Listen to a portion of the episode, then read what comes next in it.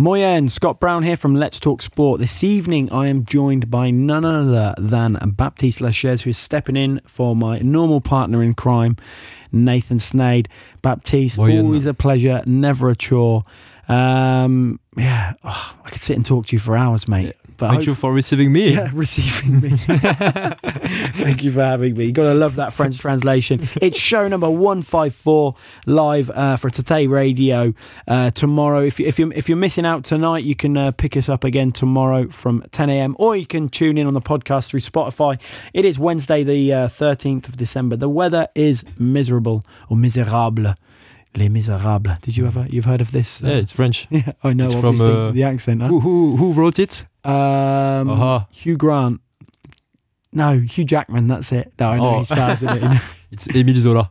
in Minsola. No, no, no, no. No, no, I apologize. Oh la la, it's Victor Hugo. It's Victor Hugo. Well, there you go. Um, as always, you can get involved um, with the show six two one five two five thousand. We love to hear your feedback, and also you can tap us up on uh, our social media platforms: Facebook, Instagram, and if you want to go business, you know, professional, you can go LinkedIn as well. You know, uh, we haven't jumped onto Twitter yet. I don't know, just too much to manage these days. Um, as always, we'll start things off with the number one five four and its relation to sport, and then we've got sport and its history in the world uh, on this day. We've got a little bit, this is more of a reflection on the sport, major sporting events that have gone on this year for Luxembourgish teams and also in the world. So we can also look at the Rugby World Cup. Baptiste, I know you're keen to. Uh, to uh, reflect on what happened, not only for France Yeah. but for Ireland as well. Uh, number one five four. Well, the significance of that is prior to 1961, how many games were in a uh, Major League Baseball season? Obviously, 154. So there you go. Um, this is an interesting stat.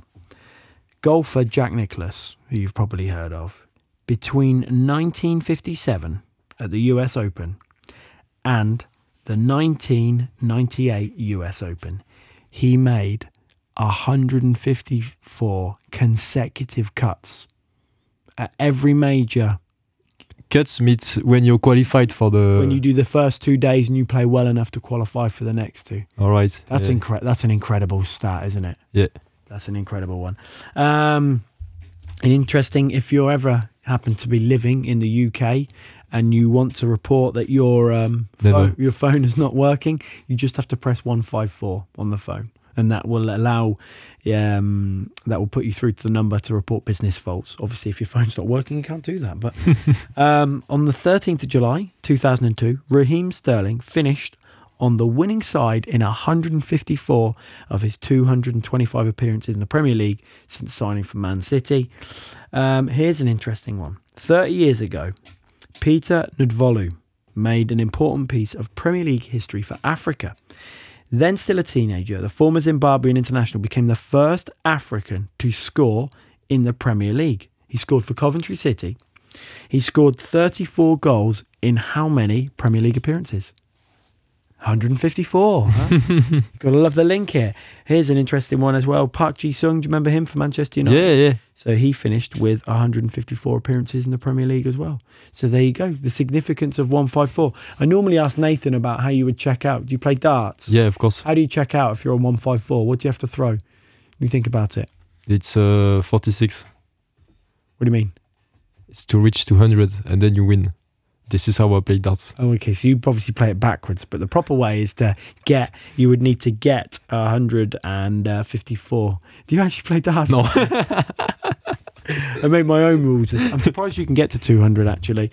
Um, how would you do it? So 54 double what's it? Double 17 would be 34. Yeah.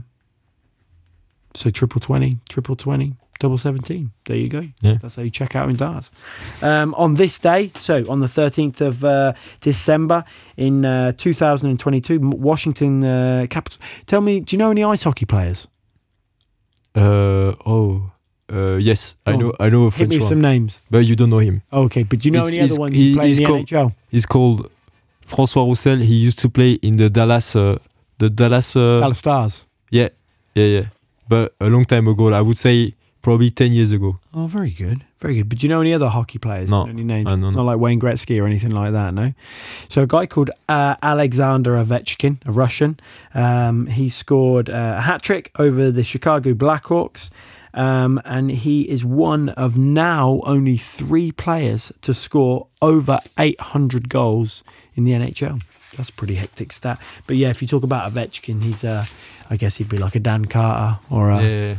I guess Antoine Dupont. I actually I, I watched uh, when I was uh, I don't know uh, in the, the big flights, long flights, you know, uh, uh, at night. I didn't have anything else to, to watch. I watched a documentary about uh, hockey.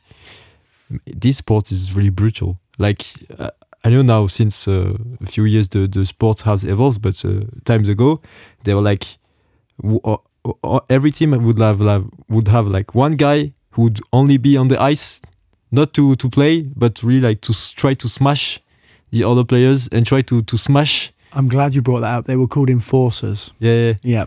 Um, and most of them they, they will only have like uh, the teeth broken they, and they uh, just they come on to fight, get the players sent Yeah. off and stuff. Yeah. Um, there's a couple of good films. Obviously, it's only taken me six minutes to talk about films and stuff. But there's uh, have you seen a film Goon no. with Seann William Scott? You would love it, and it's basically about the, you know the, the the story is the last of the enforcers, you know, and basically these guys who that's all they can do is Mm. you know beat the crap out of people and stuff. But it's it's sort of a dying a dying art now in in the NHL because they're like if you've got someone like that on the ice then you're not focused on playing. Do you know what I mean? So but yeah there's some good uh, documentaries out there and and and, and, and stuff. Um in 2018 Dirk uh how do you say his name Nowitzki the German uh he broke um the record held by Kobe Bryant for playing his 21st uh, NBA season with the Dallas, Dallas um, Mavericks. Here's an interesting one. 2015, Conor McGregor.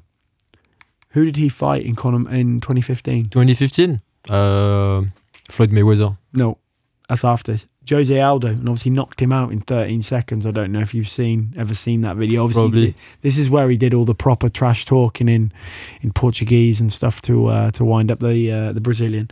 Um, and then uh, this is this is a crazy one I was reading about in 2007. This was there was a report called the Mitchell Report released, and it was to do with Major League Baseball, and basically claimed that 89 players were taking anabolic steroids. Yeah, I saw this one. That's absolutely hectic, isn't it?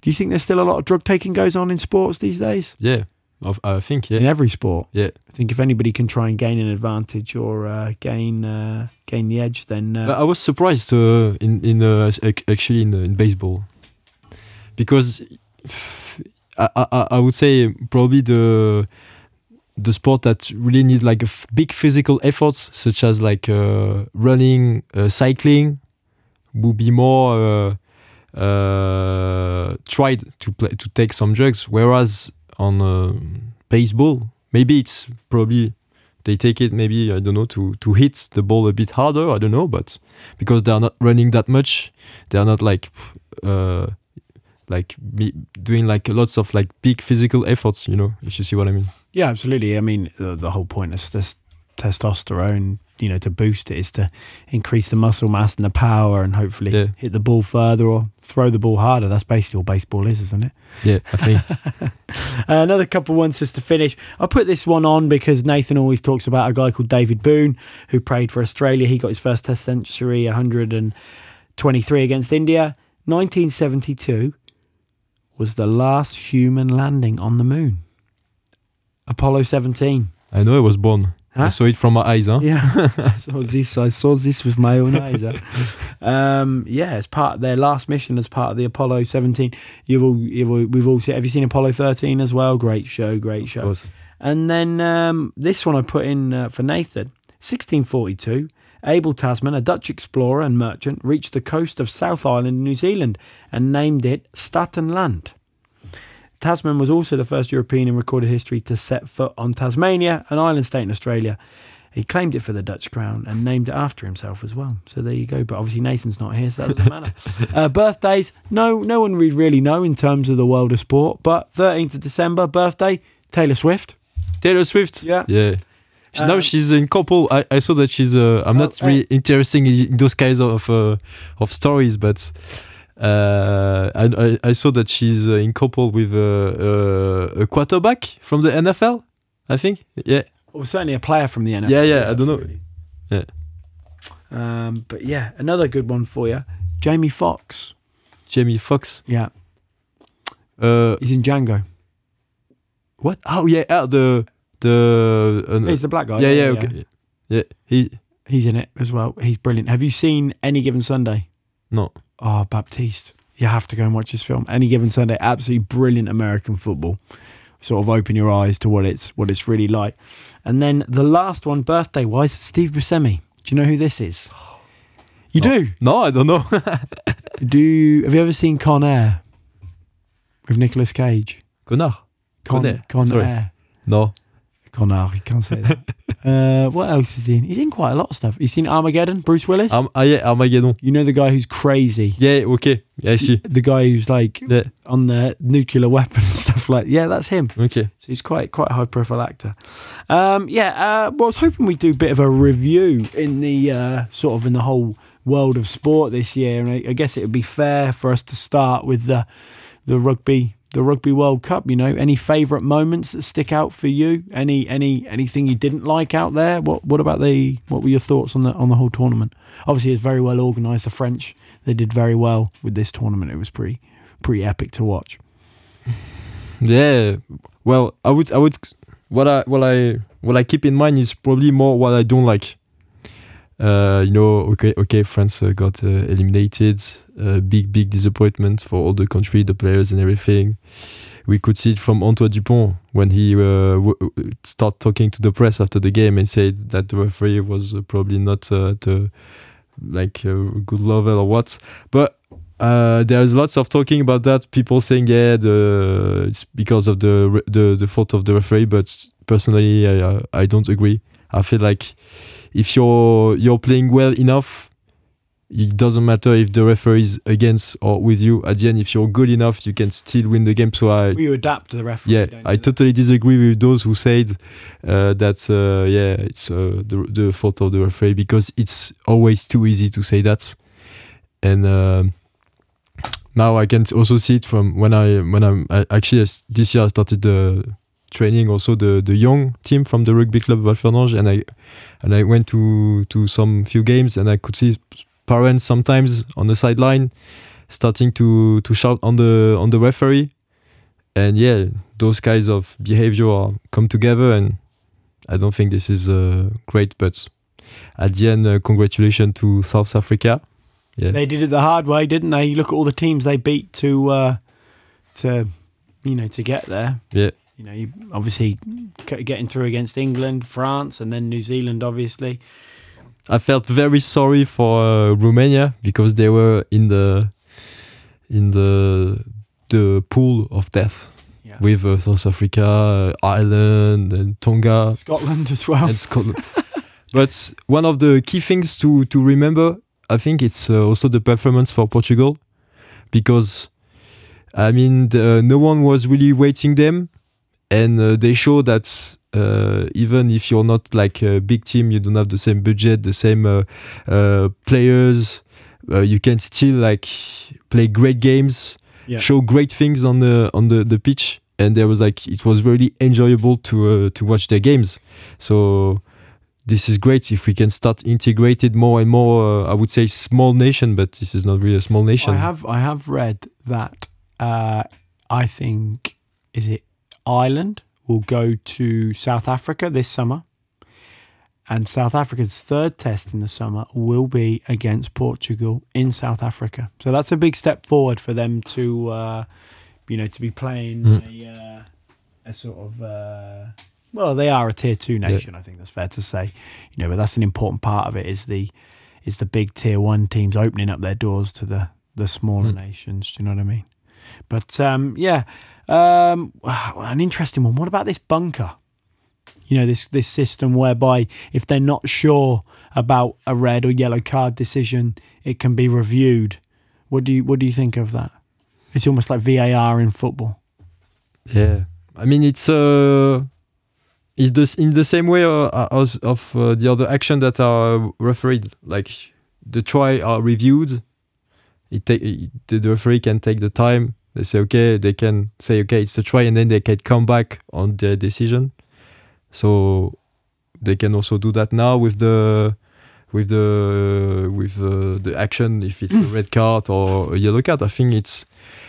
I mean, maybe it stopped the game a bit more because you have to uh, wait for what the TMO says and everything, but it makes the games a bit more fair. And what makes the games a bit more fair? Maybe it's better. Yeah. I mean, you, that, that that's a fair point, but then you also have to argue that maybe they should just go back to how it was, and the referee referees what he sees. If he doesn't see it, you know, then uh, you Mm. know that's part of it. But unfortunately, with all the, the media coverage and, and, and the stuff, you can you can never get away with everything. There's lots of naughty stuff that goes on. You know, everyone's always trying to to try and get that one up. You know, but uh, congratulations, South Africa, hell of a performance. You know, even the the story around playing the last sort of three four games of the competition with only one recognised hooker. Um, the story about the guy Deon Fourie coming off the bench in the World Cup final after three minutes, playing the whole game, and then actually captaining the side um, for for, you know for, you know for the closing stage of the match, and the fact that he didn't actually make his um, Springbok debut until he was thirty six. Yeah, he was playing last year. He was playing uh, in second division in Pro D2 for a long time in Grenoble. Yeah, yeah. I was watching him. I remember. I was like, this guy is a good player. Why is he playing in second division? And now And then did you put in a call to? Yeah, I s- uh, I sent a message to uh, on on on the Facebook of the South African. hey, you should wait, watch this guy. Huh? always the way. We know it we know it best. Um yeah great to see the younger the, the smaller teams. It's something we've spoken around recently on a couple of the other shows though. With uh do you think that do you think they should increase the number of teams that should go to the world cup? Uh, I think yes, because from now they play the the pool matches. Can I- yeah, and then they go straight into the quarterfinal. So why can we not make an uh, huitième de finale? yeah yeah Yeah. yeah yeah yeah, yeah. like second round Yeah, yeah. it, yeah And it's great also. That means if there is more teams, it will be probably uh, uh, like smaller countries that will be have the opportunity to uh, to join, such as I don't know, like for example, like Spain. Unfor- Unfortunately, they they missed the the opportunity, but uh, like countries uh, like this, well yeah, exactly. So it's it can only be better for the the development uh, of the rugby. So I totally uh, think it's a great idea. The the reason I ask you is because based on what I've read, is the Champions League in football will increase to forty eight teams. Whoa, that's massive. No, I'm talking out my Yeah. ass there. It's sorry, it's going up to thirty two teams. Right. But then, so are the other competitions below: Europa League, Conference League, the World Cup, the Football World Cup will go up to forty eight teams. And I get that it's a World Cup, okay, and you want to try and include teams, but the standard will not be good enough. And you know, it's almost like the with the rugby, you want to see could you do twenty four teams? Maybe, but anything more than that, you know, Yeah. there aren't 24 No. the top 24 30 teams in the world in in world rugby aren't professional Yeah, I agree. so there's going to be like a huge gulf in the difference of uh of standards you know Yeah, but like for example, if uh, there could have been another uh, like small team with Romania in the pool this year, it could have been great. So that they can they still have to have like one game where they can compete. You Or know. where they can win get a Yeah. Win yeah yeah absolutely i think that's a that's a So- very fair um. It's a very fair point. As I said, we are going to review some of the, the major sporting events this year.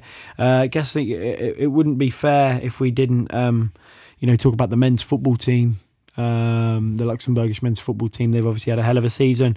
Um, ultimately, didn't qualify for the Euro, Euro European Championships, but they do get a Mm. a second bite at the cherry, as we say in England. How do you say? Do you have a phrase for this uh, in French? Whoa. Second chance. yeah. So yeah, let, let, let me think about it. We we we might have like a hundred uh, hundred uh, sentence for this one. but um, yeah, you know, obviously they're going to play this playoff match next year on the 21st against Georgia. And the big carrot of that is if they win it, they will host the winner of Greek against Kazakhstan. And that would be pretty special, you know, even to, to get to that stage. But still, you still got to go to none other than Georgia. To Mm. uh, see, so we'll see what happens there. But um, yeah, obviously um, they, they they picked up 17 points from their 10 matches, the highest ever total. Uh, it's the closest they've ever come to qualifying since the 19 since 1964, where they were actually in a uh, in a great position, but then the last two matches they had to play. Uh, oh, excuse me. They had to play Denmark, and they drew both of them, which meant they had to play Denmark again, and they then lost by a goal. So you know, back in the day, Gerson Rodrigues is uh, you know the top goal scorer now. He's passed uh, Julian Mart's 16 goal career tally. Um, you know, he's pretty impressive. He's on 20 now. Um, and he's scored five goals, two assists in the uh, in the sevens games. In the women's matches, on the women's side of the FLF, they obviously played 10 matches in 2023 and had two wins against the Faroe Islands and Lithuania, and then three draws against the Faroe Islands, Lithuania, and Georgia. Two of uh, two losses each against Malta and Turkey, and then obviously that upset, which you won't hear about until Christmas Eve because we've pre-recorded that show. But make sure you're listening on Christmas Eve because we'll go into the the depths of what actually went on when the ladies right. football team Interesting, yeah. to uh, to um, uh, went on there when they went down 4 2. Um, but yeah, obviously, uh, Amy Thompson, the one we uh, we always talk about, 26 goals in her 39 appearances, scoring for fun. Um, what's interesting though about the makeup of the team is it's not one club that dominates it. It really is a real mix of all the clubs around Luxembourg, uh, and obviously some players from from Belgium and such. You've got the two real powerhouses in uh, women's football in Luxembourg in Mama and Racing, you know, but they don't really have a huge presence in the national team. So it begs the question: Do they have more players who are not qualified for the Mm. national team? And I don't know. That's a that's a whole Mm. uh, whole nother pot of gravy, you know. But uh, in the basketball, we were lucky enough to go down to the uh, the Lux Cup final and watch the final between Grengewald and um, uh, and Sparta Bertrange. Um, the game, obviously, the Grengewald won 71 to 60. They looked quite comfortable. Sam Logic finished up with 20 points. And then we saw Etzella beat uh, Esch uh, 79 to 65, um, which was a great great game to watch. And we had um, Philip Gutenkauf, um, Gutenkauf, sorry, was in, um, having you know played Mm. very very well in that. Obviously, shout out to Gavin Love, who we've had quite on quite a few times um, over the uh, over the last few seasons. You know, uh, top dog up in uh, Etzella, obviously, you know, brought home the cup. Um, interestingly, in the league, uh, Esch actually won the championship. Um, and they beat um, Steinsel in game four of a five game series. And again, former guest on the show, Jordan Hicks, top scored in that game with 20, uh, 23 points. In the women's, Hueschtert again, they actually managed to beat T71 Dudelange 89 to 77. Sam Logic again leading the way as they won. She picked up 29 points in game four. Um, Baptiste, obviously, we obviously didn't cut the mustard to make it into the game, the team for the games of the small states. Did you? You obviously watched the games of the Some boys playing yes. in the rugby. Yeah, yeah, yeah. Was it good to watch? You wish Yeah, you were out there. Yeah, yeah, it was great to watch. Always, it's always great to watch when the the team is winning, huh? Yeah. And also when you know the guys who are playing yeah, as well, you have to have to cheer them on. Um, so the games of small states, obviously this year took place in Valletta in Malta from the 29th of May to the 3rd of June. Um, just a little bit more of a uh, a background on this. Um, the games are bi biennial. Okay, so a biennial multi-sport event similar to the Olympics, but targeted at Europe's smaller countries.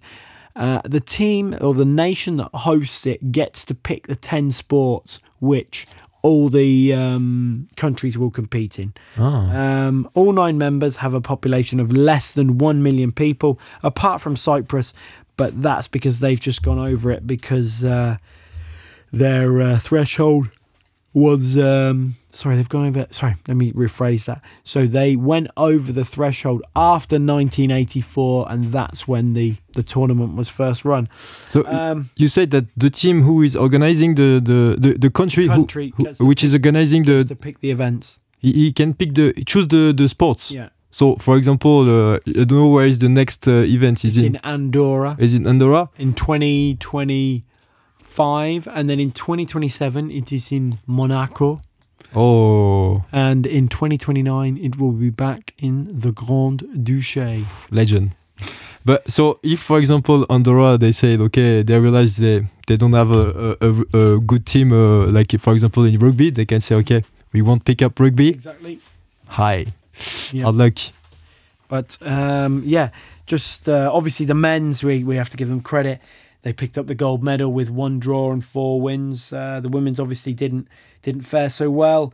Uh, in the basketball women's, they picked up a silver medal, going down to Montenegro, seventy four to sixty one in the final. The men's basketball, they did win the gold, seventy eight to sixty nine, as they triumphed over the hosts in. Uh, in uh, in Malta. Uh, in the men's squash, uh, they picked up the bronze medal in the team event. Miguel Duarte, um, Killian Heberlink, Danny Hutchins, Guillaume Plonk, Mark Radley, and Amir Samani um, obviously took home, brought you know, did the business there. In the women's squash, they actually picked up the bronze medal in the singles.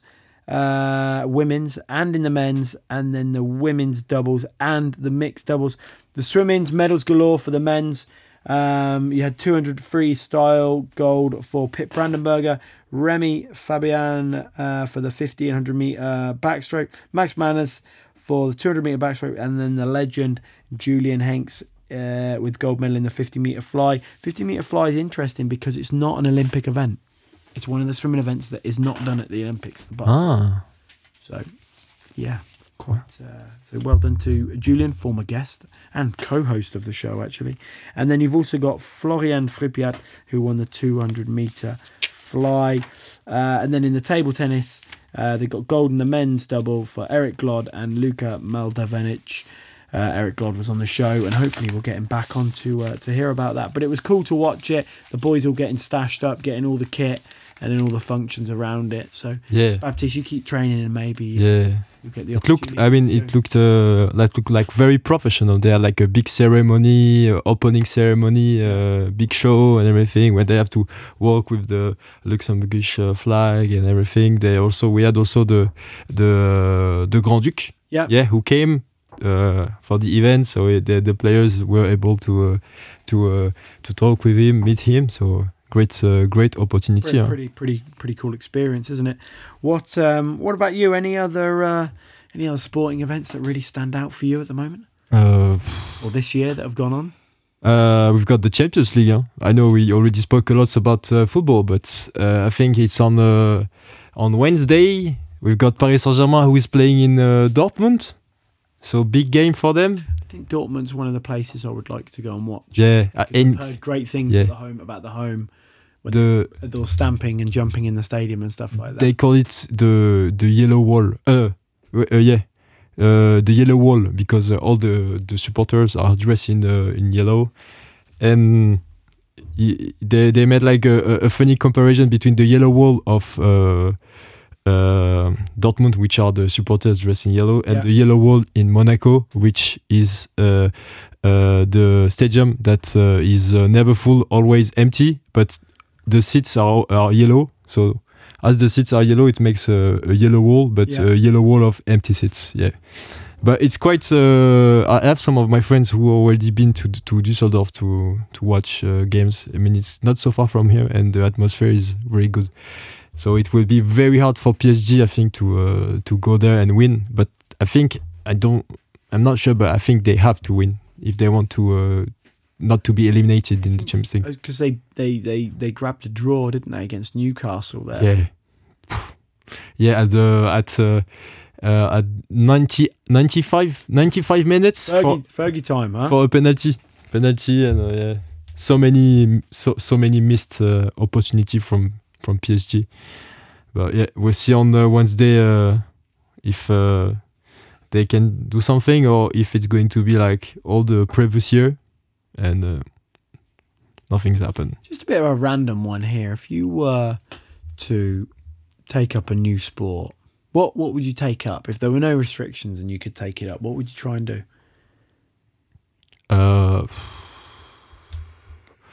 I will probably try to do some uh, yeah uh, boxing, English English box, uh, or otherwise uh, maybe handball, handball. Yeah, handball in France is uh, quite uh, quite one, famous. Yeah, yeah, yeah. We are. You know, who was I chatting to? I was at a barbecue and Yoss and one of his mates is was a very, very good handball player. Like played with the French national team Really? and stuff. Yeah. I asked Yoss about it. His his mate, I think he came down from down from Paris. Really? And he was a, a, a very, very good uh, oh, hand player. And he spoke good English as well like me. you know. so after a few beers, he was speaking English to me, and I was speaking French to him. You know. Actually, you know the funniest one was uh, after the last national team game was uh, Rossi, Anthony Rossi. Yeah, have you ever heard him speak English? No. Mate, you get a few beers in him. Yeah, yeah. and He'd, he'd around chatting English, to, Yeah. trying to speak English to everybody. It was brilliant. Anton told me that he was surprised of uh, Yeah, Rossi's English. everyone's like, think he spoke English. another another absolute legend there. Um, one that's a bit more current affairs at the moment is we often uh, you often hear people talk about mental health, um, and it's something that's much more prevalent. I guess because it's it comes we we, we, we just didn't know enough about it, um, and it's it's something that does is a big part of the the modern day professional. Um, I don't know if you've seen recently, but uh, Owen Farrell, who is obviously the England captain, he's the highest Test um, England Test point scorer. He's got the second highest number of caps as well, behind Ben Youngs. Um, you know, he's a British and Irish Lion, but he's actually decided to take a break from international rugby uh, to prioritise his and his family's mental well-being, because the abuse and stuff that this guy gets is absolutely. I mean, it's absolutely ridiculous, you know. Yeah, there's mean- lots of pressure on them. I mean, yeah, but I mean, he's a he's a hard player who plays on the edge, and I think you have to be at that to play at that level. You have to you have to play at that, but it, it doesn't warrant the sort of um the warrant the sort of abuse he gets. I mean, just to give it context, he rightly or wrongly, uh, you know, received probably the most abuse of any player in international rugby. I think that would be fair to say. I don't know anybody who who cops more flack than him. Um, you know, and he obviously has his questionable tackle technique, which has you know got him into hot water before, or his competitive, um, you know, his competitive edge when he's playing, or even how cold he is to the to the media after games. Um, you know, the combination of these perceived attributes and this persona around him. Um, you know, and the, the spectators and press love to hate him. You know, after he got sent off. Um, he's been interviewed after Fiji, and like the crowd are booing him, like his own supporters are booing him. Um, you know, he, he- but he does get a lot of criticism from England supporters as well, and so he's obviously stepped down. But um, you would argue that he's probably England's best player in the last ten years. But nobody should be subject to that sort of thing. Just to try and make it relatable, do you hear of this sort of stuff in France, where these players?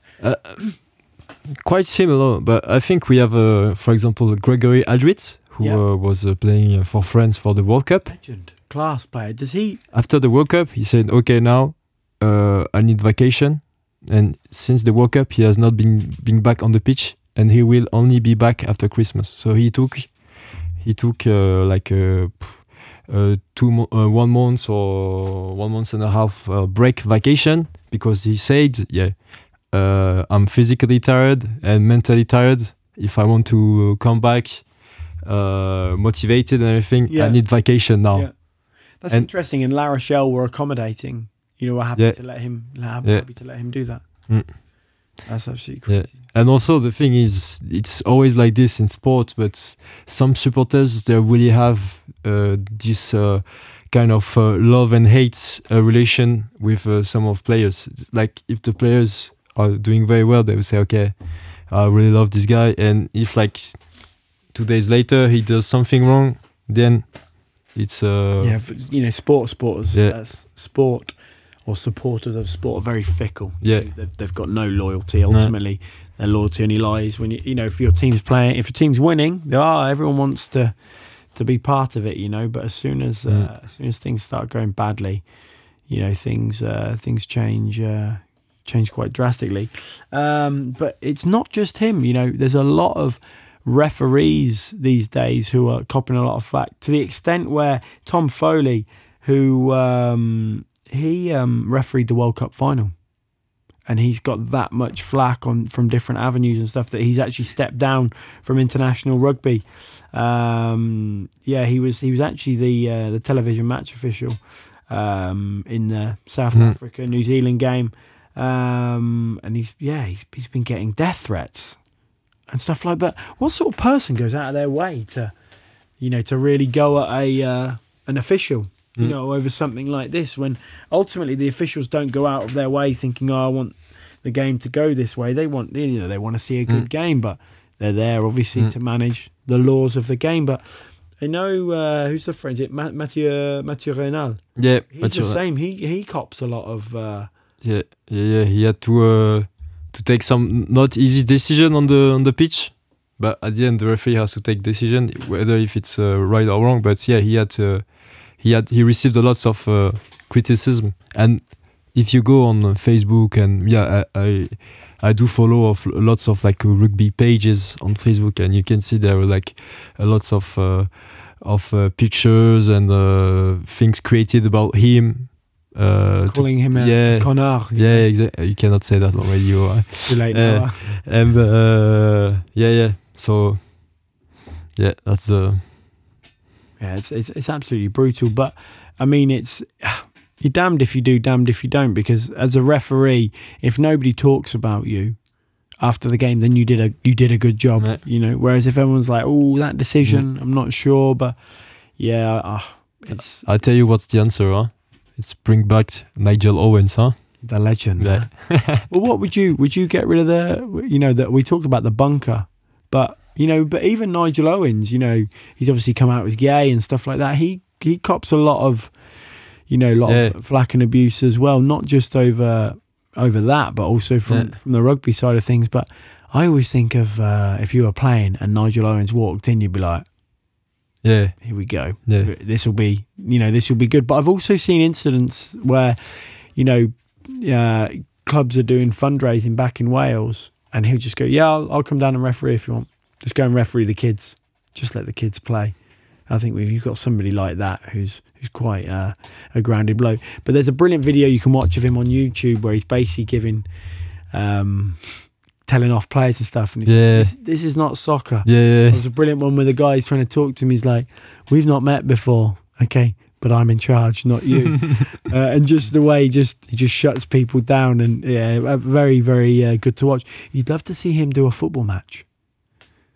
Did, did he already no, done it? no, no. But imagine if he did a Premier League Oh, match. And, Refereeing one. yeah, it'd just be like Okay. yellow. People Yeah. would look at him the wrong way, be like yellow card, and they shout at him, "Ah, it's a Uh, red card now." Can you imagine?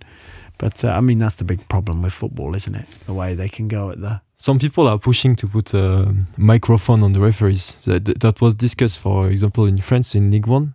I mean, uh, That's interesting. yeah, and and but like some people, you know, there's always like some people pushing for yes, for no uh, powers and everything, and finally they didn't make it. But I think I thought it was a great thing. Yeah. so that players they will think twice when I start uh, chatting with the referee and like shouting on him if uh, they they disagree with uh, one of the decision, as it happens a lot in football. Yeah. Everything. We just see the ones where they scream in the referee's face and stuff like that. I'll just be like, Mm. you know, you don't touch the referee, you don't speak to the referee like that. You know, what? if I was watching that and my kids are doing that, bang, you're off. Yeah. You ain't playing. We'll take you home, put you in the car, lock, lock- you, uh, lock you in the garage. Um, what about? Uh, I mean, are you into your golf as well, Baptiste? Yeah, um, I I'm actually quite good, actually. You know. no. My my father is a, a big big golfer. Uh, No, not a big one, but he, he plays a lot. He's like uh, he's uh, uh, he's handicap handicap. Yeah. Yeah, he's like six. Oh, that's quite yeah, yeah. good. He's Where a- does he play? Does he play in Luxembourg? Uh, yeah, no, no, no. He plays a lot now. He used to play in, a lot in Preisch. Preisch. Yeah, yeah, yeah. Now he plays a lot if, uh, in Longwy. Pierre Baldi, he, he Yeah, he's free. he? He's free. Yeah, he's good. Yeah, yeah. He's. Uh, I played with him. Uh, Am, am I, is Pierre going back to the UK? yeah, yeah, yeah. Yesterday, yesterday evening, he did a, a small uh, living party in his apartment. Ah. Yeah, yeah. He's going back to uh, to the uh, UK in London for one year. Yeah. What, like an internship or? Uh, no, no. His uh, girlfriend uh, had a job opportunity to move there for like one year, with the uh, apartment fully paid by the company in Oh. London. So he, I told him, you can go there. You don't even have to work. You don't have an apartment to pay.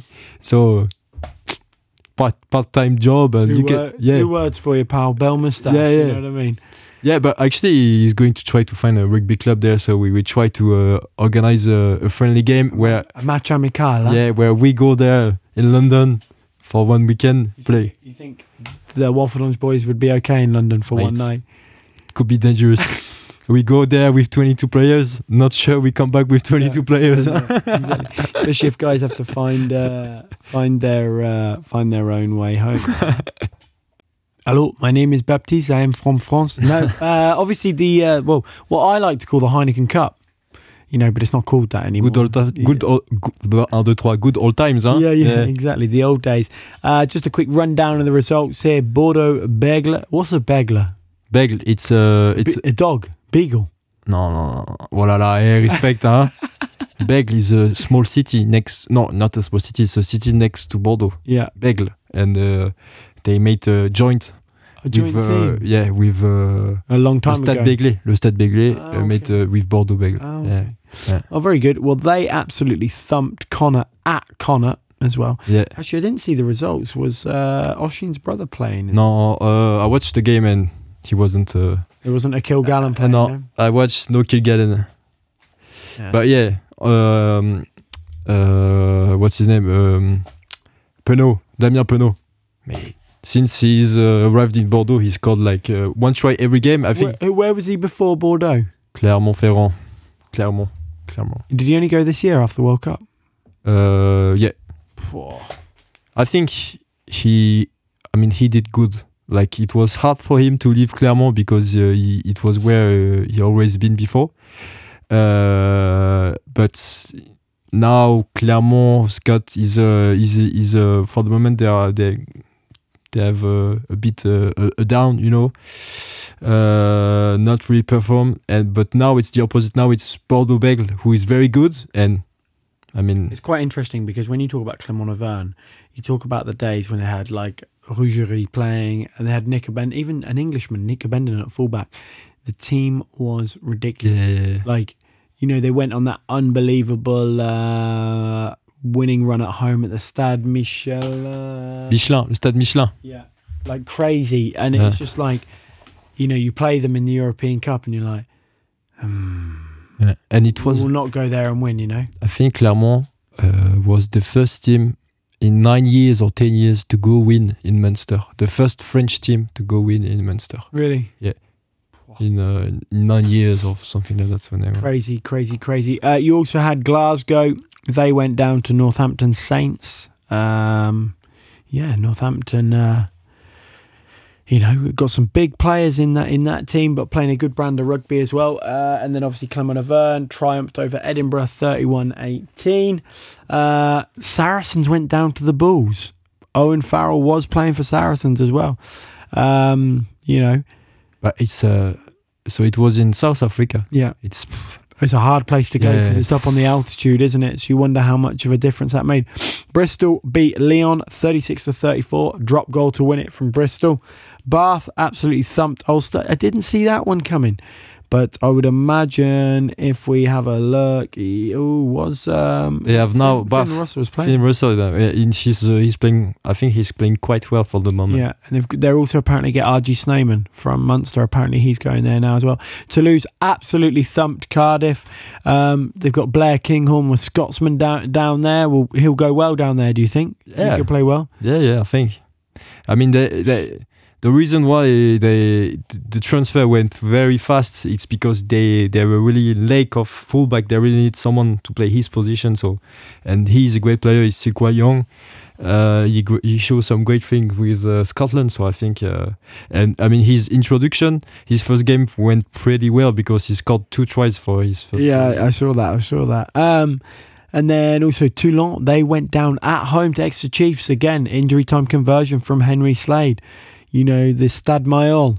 Yeah. But again, Toulon, Toulon, not the powerhouse they used to be. It used Yeah. to be like, you know, when they had that three years when they won it, they back to back. I mean, you just look at it was like a, it was an all star team, Mm. wasn't it? Back in the day, Wilkinson, Giteau, Adam Ashley Cooper, Mathieu Bastareaud, Matt Mm. Giteau, just crazy, Yeah. crazy lineup. And that's just the backs. We're not even talking about, you know, the back row was uh, Fernandez Lobbe, Juan Smith.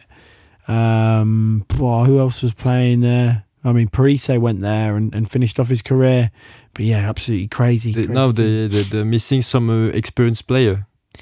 Uh, I think it's last year. Last year they still won the the European Cup. yeah, Yeah, but they still have like some experienced players like su- such as Sergio Parisse, things like that. Now he's coaching, but uh, Charles uh, Olivier. Ch- Charles Ollivon, he's he's the one uh, actually who's still uh, playing, very good player. But now they are, they still have uh, Baptiste.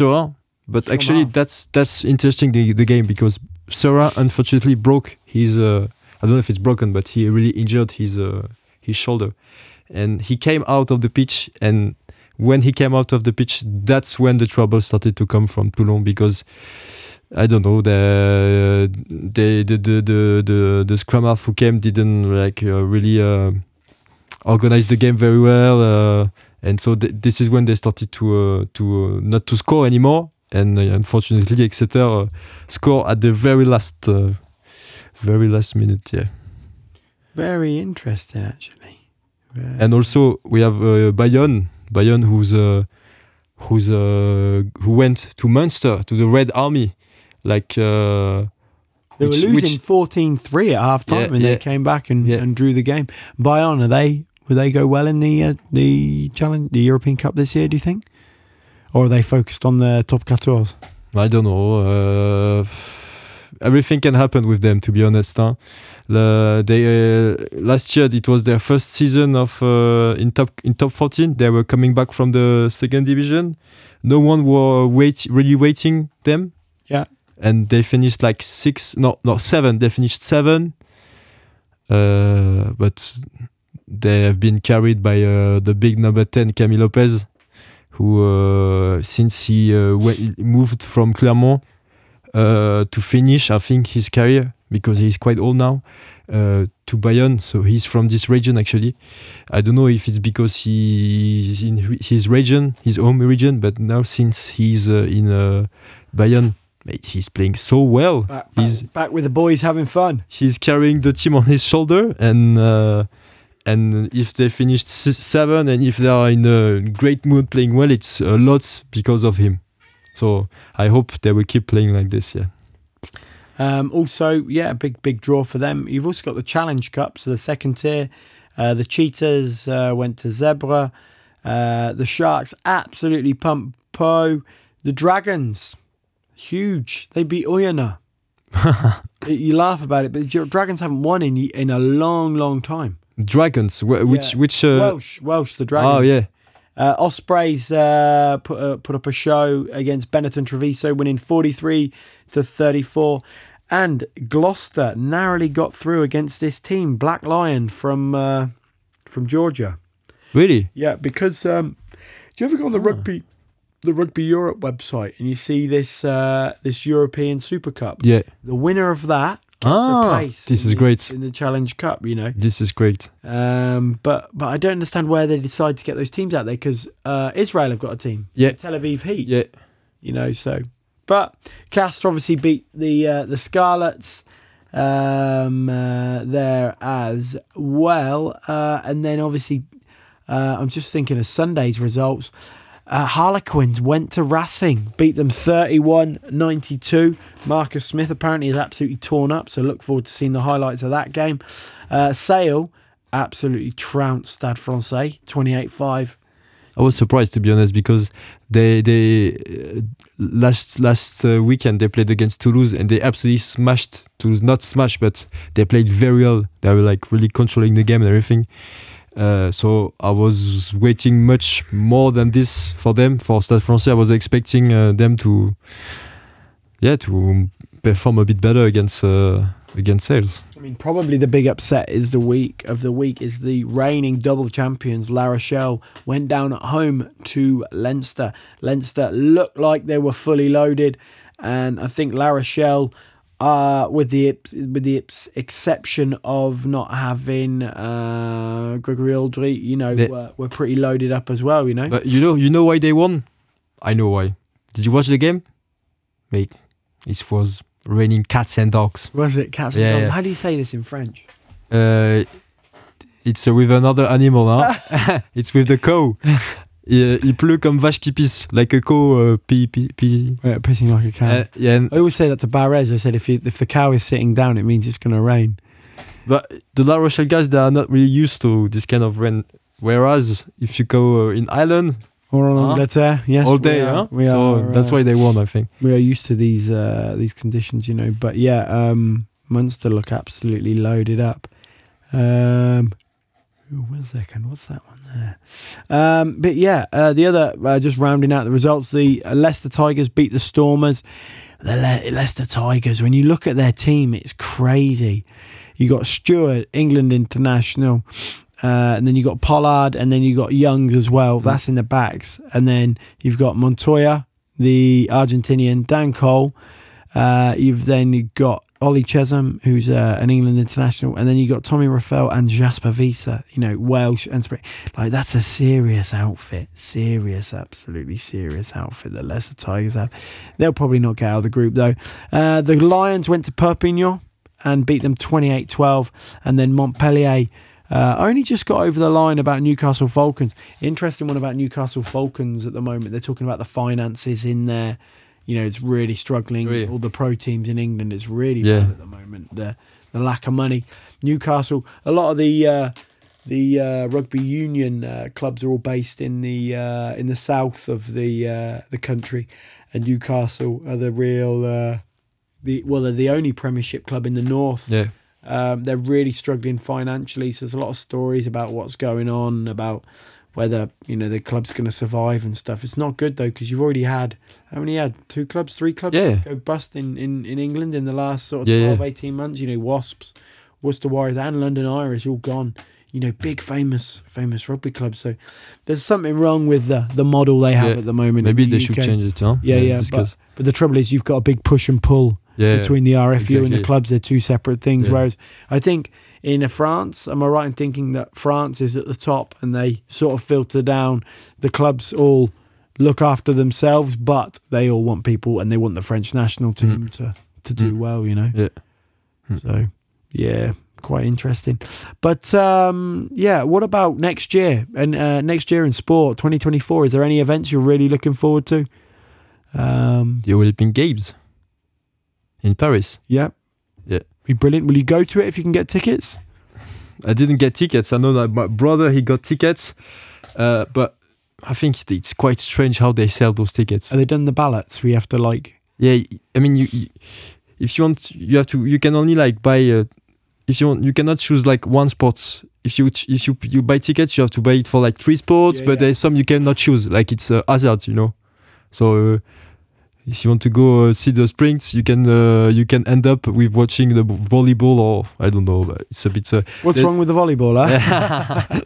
but yeah, there's also this story going on about uh, if uh, because they want to make sh- uh, the, the La Seine, the river that comes through Paris, uh, uh, um, clean enough to be able to swim inside the. ah. Yeah, and so there's lots of uh, big, big uh, constructions going on right now to make sure that uh, the Seine will be clean enough.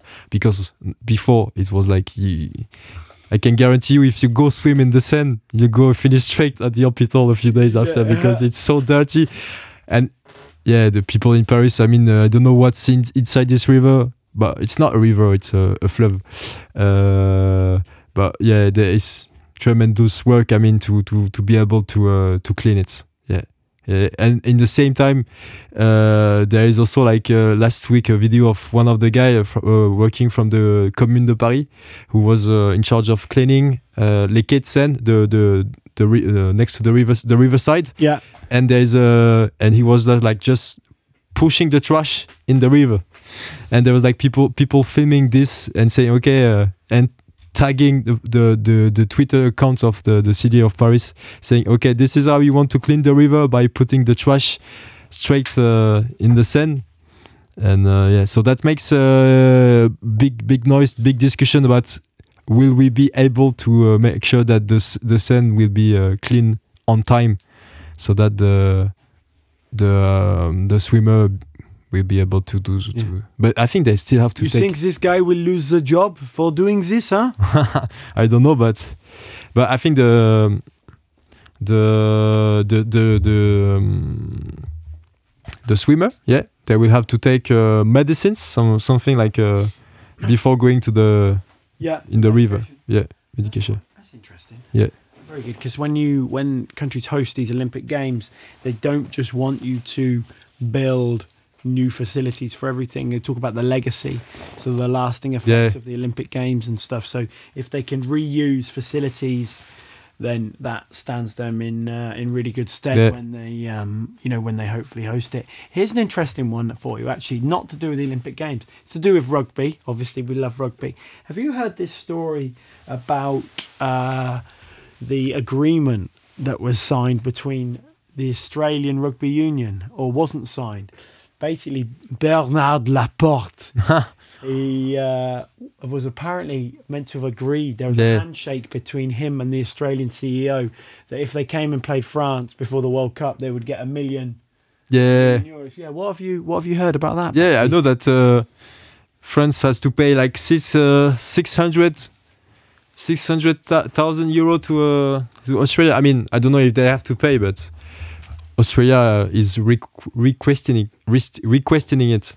So uh, I don't know how uh, they are going to to do that, but I mean, we'll see. Huh? A, a few uh, a, a few years ago, uh, Australia they had to buy some uh, sub- submarines that uh, were produced in France, but at the very last second they say, okay, not we're not buying them. France already started to produce them. They say no, we won't buy them, and they bought them. They bought uh, from the US. So it's like uh, given, given, you know, dono, dono, huh? Revenge, huh? I'll have to, I'll have to say that one to uh, to I think- Nathan actually because I remember him bringing that up because like Australia rugby uh, seems in absolute disarray at the moment. Did you see about Eddie Jones? Yeah, he's uh, he find another club, but not in Japan. In uh, in Europe, no? No, he's coaching Japan.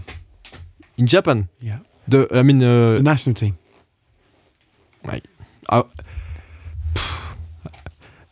I'm lost for words. Uh, my, I can speak about that for a long time, but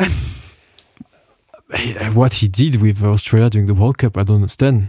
I think he totally ru- ruined the, the the Austrian side in the World Cup. 100%. I think he What- made a casta- catastrophe. Well, I- I still don't understand why he didn't select uh, Quade Cooper and Hooper. Yeah. I felt, I felt, uh, yeah, and uh, yeah, like journalists was were asking him, yeah, uh, there's rumors saying that you're going to be engaged after the World Cup uh, to uh, to in Japan, and he was saying, yeah, uh, I don't want to answer this question. It's bad if you're talking about a job Yeah. beforehand and stuff. Yeah. But um, oh, look, that's for another show. Baptiste, absolute pleasure having you on.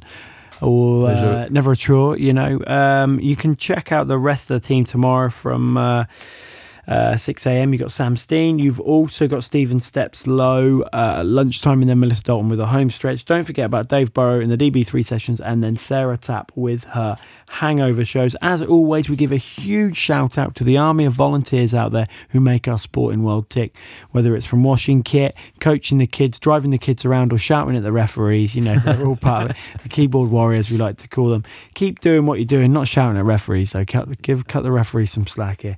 but keep doing what you're doing to keep these kids involved in sport, not only in the short term, but in the long term and for the rest of their lives. Until then, Baptiste, absolute pleasure. It's cheer. Yeah. Cheer. Cheers, bye bye.